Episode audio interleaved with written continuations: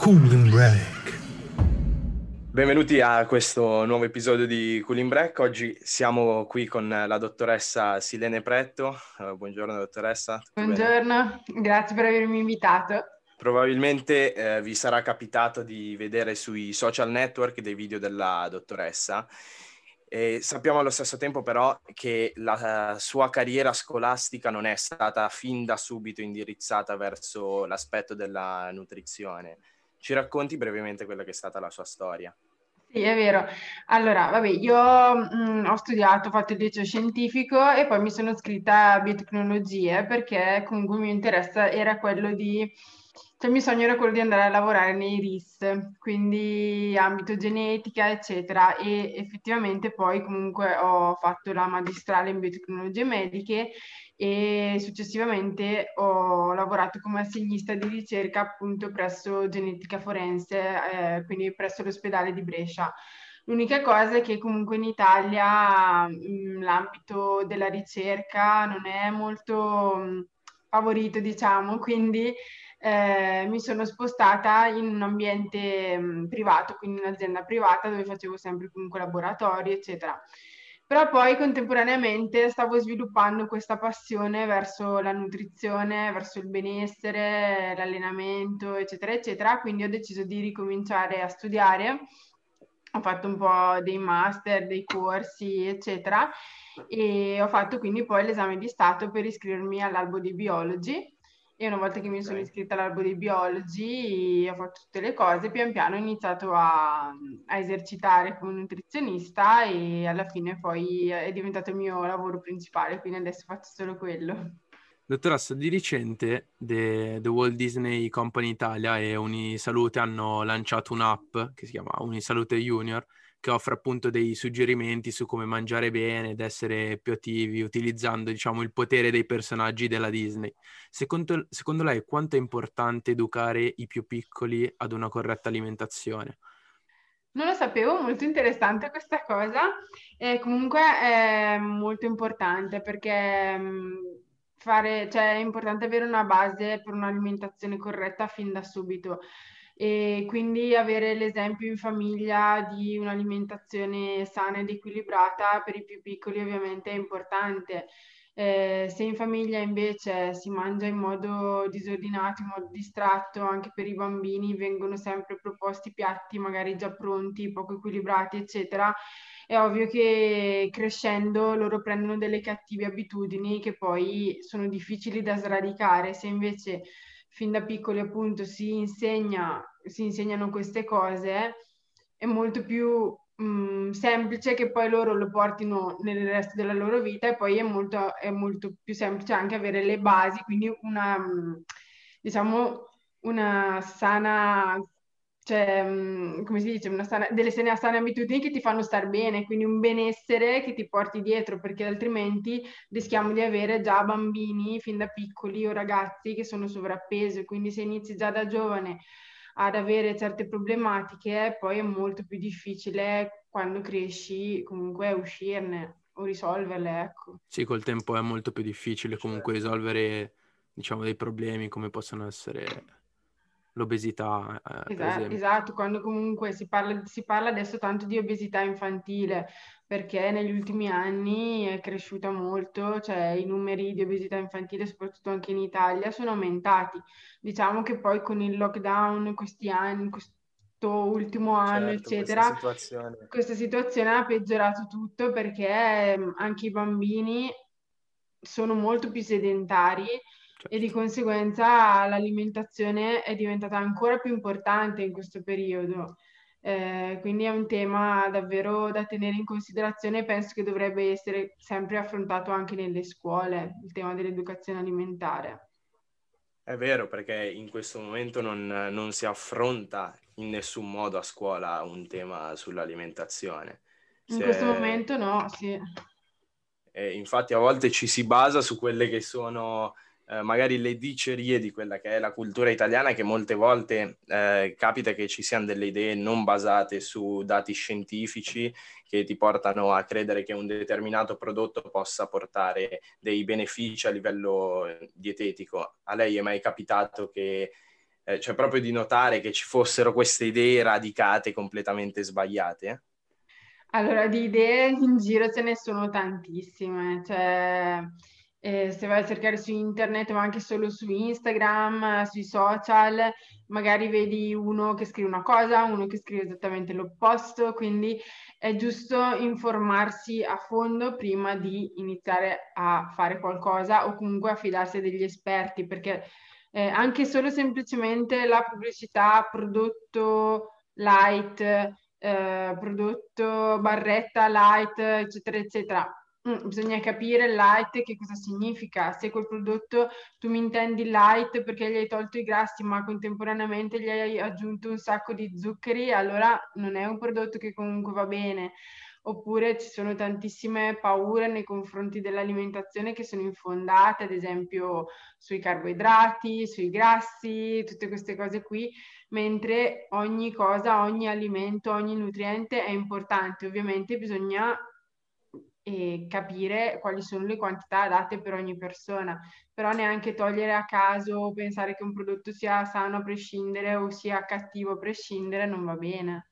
Mi sta venendo in mente un uh, documentario che è diventato molto noto su Netflix, non so se lei l'ha visto, Game Changers, dove si parla di, di quanto sia importante avere una dieta per gli sportivi a base vegetale e viene, ci si focalizza molto anche sull'aspetto di come eh, tutte quelle che sono le carni derivate da animali eh, siano nocive e paragonate a, alla sigaretta. Lei, lei, cosa ne pensa riguardo?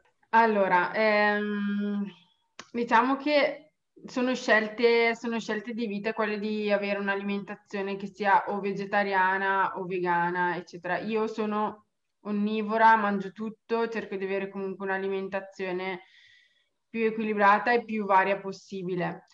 Eh, poi ci sono ovviamente certi studi dove indicano appunto che ultimamente le carni contengono certe sostanze che possono essere nocive, eccetera, però il troppo di tutto fa male, quindi mh, mm, se si fa per una scelta etica, consapevole, eccetera, condivido magari il fatto di avere un'alimentazione mh, vegetariana.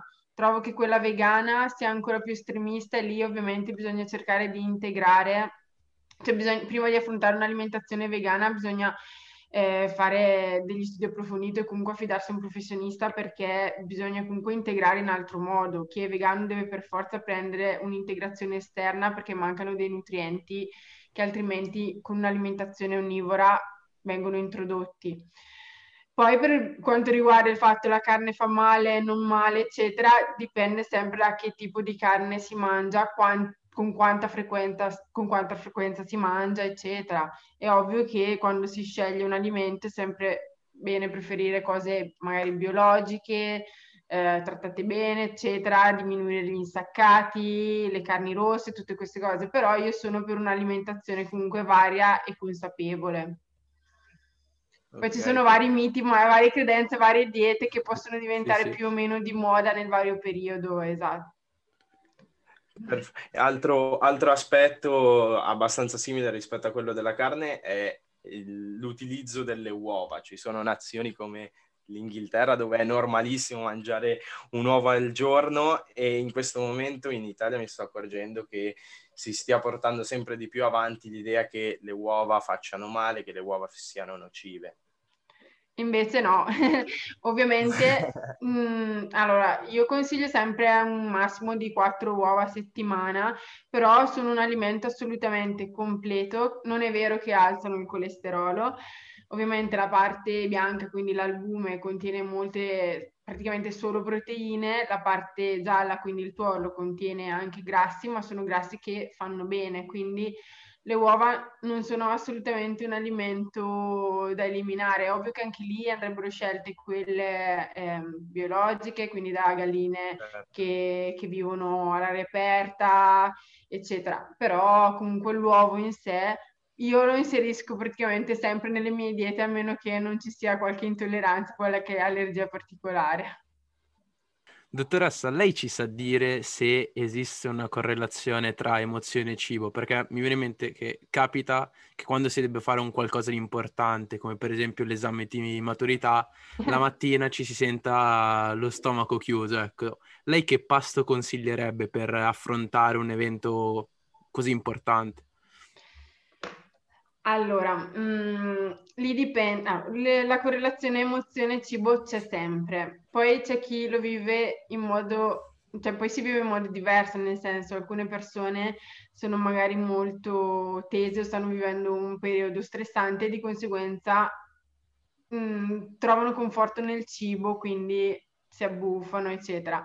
E magari po- poco prima di un evento importante invece ci può essere questa sensazione di nausea e di chiusura dello stomaco. Lì mh, mm, magari una colazione, se, se, si parla di mattina, mh, mm, quindi pre-esame, eccetera, magari una colazione leggera, può essere anche solo una tazza di latte con dei cereali integrali, un po' di pane, marmellata, burro d'arachidi, so, o qualcosa di leggero anche in quel preciso momento, anche se non lo consiglio mai, può essere saltata la colazione se comunque la persona è in uno stato d'animo in cui non si sente bene e rischia magari di star male dopo. Quindi lì bisogna vedere perché è ovvio che una persona mh, deve sentire un attimino anche il suo corpo e le sue esigenze. Se in quel momento non si sente in vena di mangiare, è meglio magari che faccia l'esame e mangi dopo piuttosto che rischiare di star male durante l'esame. Sì, certo però in linea generale più si fanno pasti equilibrati durante la giornata, quindi il pranzo fatto, la colazione fatta bene, il pranzo fatto bene, la cena fatta bene, magari gli spuntini, meno si rischia di andare invece a compensare le emozioni negative con il cibo. Spesso si va appunto ad abbuffarsi o mangiare troppo a compensare appunto con il cibo quando si è fatto dei pasti che non sono equilibrati, quindi anche la fame nervosa aumenta quando non si ha una dieta giusta. Anche le emozioni, come diceva, eh, collegate al cibo spingono magari a volte anche dall'altra parte, ovvero nel, nell'abbondare quelli che sono i cibi, anche per, proprio per compensare le emozioni che si stanno vivendo nella propria vita, quanto questo può far male a una persona. Eh, può far male nel senso che mh, mm, quando succedono questi episodi poi spesso le persone si buttano giù emotivamente, quindi possono, possono andare incontro comunque a, a stati d'ansia o di depressione, pensano che quel momento lì mh, mm, di abbuffata possa aver rovinato magari eh, tutti gli obiettivi che loro si erano predisposti o ciò che avevano raggiunto perché magari fino a quel momento avevano mangiato sano, eccetera, e di conseguenza spesso si instaura un circolo vizioso dove le persone trovano conforto nel cibo, mangiano un po' di più, poi si sentono in colpa, poi magari allora vanno a restringere, a mangiare troppo poco, poi però hanno fame, di conseguenza si abbuffano ancora quando si instaura un circolo vizioso tale che eh, non finisce più, allora si può anche parlare di disturbi alimentari, perché come sapete comunque ci sono diversi tipi di disturbi alimentari, c'è l'anoressia, l'anoressia nervosa, che sono quelle che ti portano a mangiare praticamente niente, oppure la bulimia e la bulimia nervosa, che sono invece quelle che ti portano ad avere attacchi eh, di fame, abbuffate improvvise, poi spesso seguiti da meccanismi di compensazione, quali il vomito, eccetera. Quindi l'aspetto mentale, eh, l'aspetto emotivo è molto molto importante e molto correlato all'alimentazione. Lì io consiglio sempre comunque una figura che possa essere mh, di sostegno dal punto di vista psicologico se ci si rende conto di essere dentro magari uno di questi circoli che portano poi a star male in linea generale, anche a livello fisico possono dare molti problemi ovviamente. E comunque anche in situazioni del genere una consulenza da un nutrizionista andrebbe, diciamo, cioè si potrebbe fare, sarebbe utile, ecco, non solo dal punto di vista psicologico, ma proprio dal punto di vista... Esatto, sarebbe molto importante cioè, io quando magari una persona mi chiede un appuntamento e mi dice, guardi, io so che soffro di disturbi alimentari, eccetera, è ovvio che io cerco di seguirla al meglio perché una rieducazione alimentare è fondamentale. Però, mh, punto sempre sul fatto di associare l'educazione alimentare ad un percorso psicologico, perché se una persona comunque non è pronta, non è mh, mm, sana, cioè non si sente bene dal punto di vista mentale, per quanto io possa cercare di aiutarla con l'alimentazione, mh, mm, magari non riuscirà mai a seguirla. Cos'è che si sente di consigliare a un ragazzo giovane, una ragazza giovane che si sta approcciando, magari anche in questo periodo di lockdown, che avendo molto tempo a disposizione si sta approcciando al mondo fitness e automaticamente cerca di legare l'aspetto dell'allenamento con l'aspetto alimentare? Quali sono i consigli che si sente di dare a un ragazzo? Eh, consiglio sempre di non mh, mm, fare cose troppo fai da te, nel senso eh, cercare comunque di avere mm, uno stile di vita sano anche dal punto di vista alimentare è molto importante, ma questo non vuol dire passare dal, da un eccesso all'altro, quindi dal mangiare tutto quello che si voleva al non mangiare più niente, perché mm, comunque la dieta non vuol dire mangiare poco, vuol dire mangiare equilibrato e trovare i propri le proprie esigenze, i propri fabbisogni. Se una persona non è sicura di quello che può essere giusto per sé, deve sempre affidarsi ad un professionista, perché purtroppo ho visto tanti ragazzi che iniziavano a fare le cose di testa loro e di conseguenza potevano avere problemi sul fisico come perdita di peso eccessiva, perdita di peso troppo rapida e soprattutto le ragazze eh, quando vanno incontro a queste cose ne risentono tanto anche dal punto di vista ormonale. Però di base io consiglio sempre di non fissarsi sul fatto di una, di, che un'alimentazione debba essere per forza sana eh, al 100% perché sennò ci sono, cioè si parla anche di un disturbo alimentare che è quello collegato al fatto che non ehm, si, cioè si è ossessionati dall'alimentazione sana, no? E quindi tutte le cose che possono essere una fetta di pizza, una patatina, eccetera, vengono viste come il demonio, ma non è vero eh, io ad esempio mangio tutto, mangio la pizza, mangio le patatine, è ovvio che la mia alimentazione per la maggior parte del tempo è sana e equilibrata, quindi verdure, cereali integrali, eh, proteine, mh, mm, tutte cose mh, mm, comunque salutari, eh, però quando voglio di una pizza, di una patatina, di un bicchiere di vino, di un cocktail, me li concedo assolutamente, quindi non bisogna mai passare da un estremo all'altro, ma bisogna cercare di avere un'alimentazione che ci faccia star bene e le diete troppo drastiche non vanno assolutamente bene perché possono portare appunto a disturbi sia mentali sia sul fisico e, e poi comunque non sono mantenibili a lungo termine. Deve diventare uno stile di vita, ecco. Ecco. E lei personalmente quali sono i, gli alimenti che utilizza per il reintegro post workout?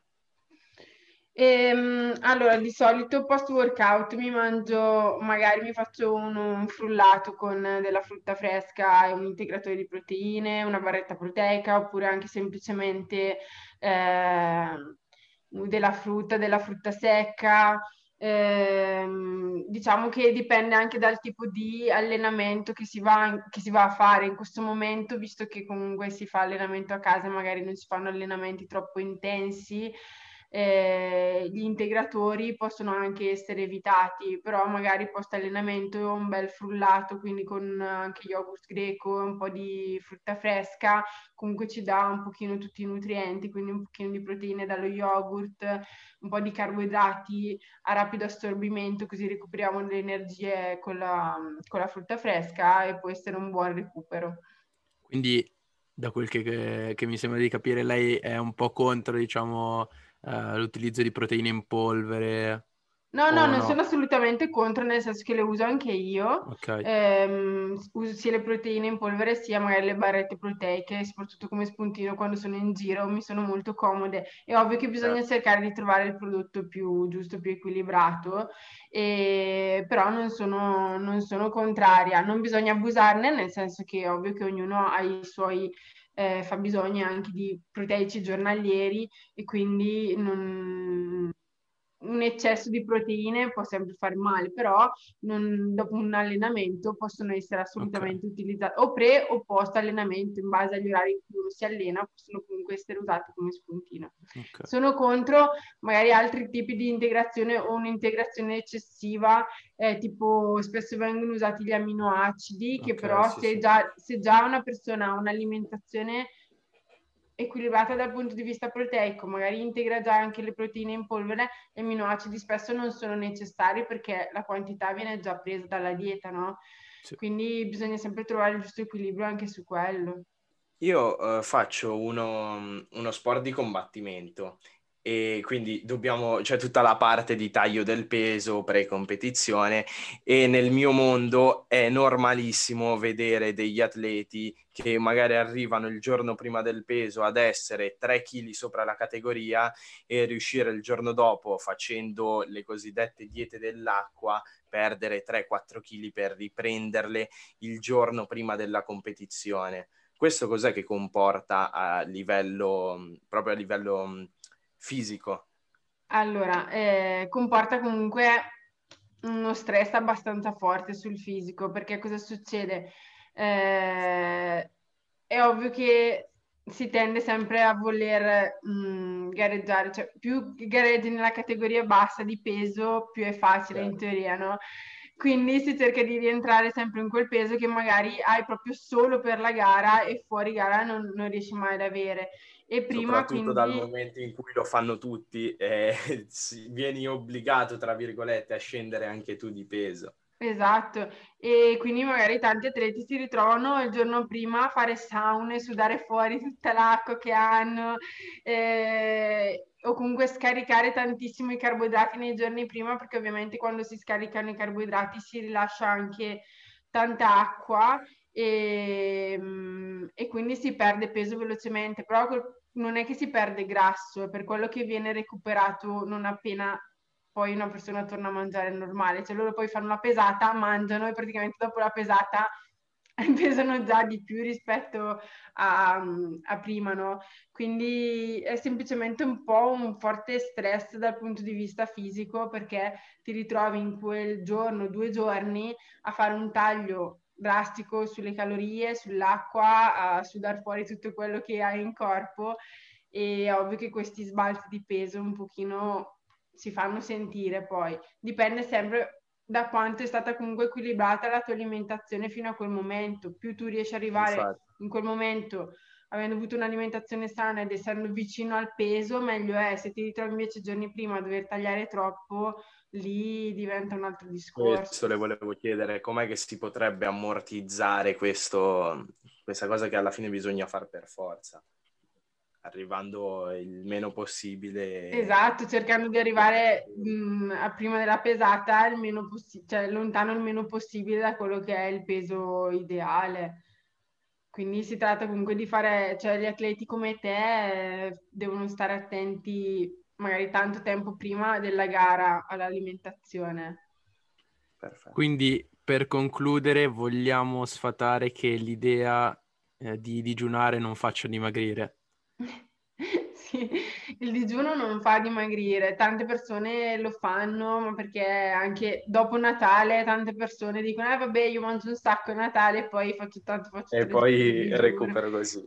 Eh, non è, cioè, non è vero, nel senso che ti porta spesso invece all'opposto, perché tu fai quei giorni in cui non mangi niente e poi hai una fame allucinante, quindi mangi, dopo passi all'eccesso, quindi mangi troppo. Ci sono un pochino di studi che dicono che digiunare una volta ogni tanto sia detox, sia... Mm, però io lo trovo abbastanza controproducente, io non digiuno mai, anzi. Quindi non e, è che digiunare fa dimagrire, assolutamente. E soprattutto è possibile fare una dieta mangiando, mangiando bene. L'obiettivo è quello, fare una dieta dove mangi tanto, ma comunque perdi peso, comunque sei in forma, perché tante ragazze che io vedo le faccio mangiare di più di prima e migliorano comunque fisicamente, perché sono andate magari per troppo tempo a tagliare sulle calorie, comunque hanno mangiato in modo sbagliato, hanno, avevano delle convinzioni strane, invece poi io inizio a farle mangiare di più e loro o dimagriscono o comunque si rimodellano in modo giusto a livello corporeo. Quindi eh, l'obiettivo è sempre quello di mangiare il più possibile mantenendo un fisico sano e, e anche tonico ovviamente perché nessuno punta a far ingrassare. Certo. Perfetto, ok, grazie mille dottoressa. Noi lasceremo tutti i suoi contatti nella, nella, descrizione dell'intervista, quindi per chiunque volesse può andare a visitare il sito della dottoressa anche per vedere consigli su alimentazione e eh, su ricette davvero davvero interessanti. Grazie anche magari una consulenza. Grazie mille a voi ragazzi, è stato un piacere, in bocca al lupo per tutto e ci sentiamo.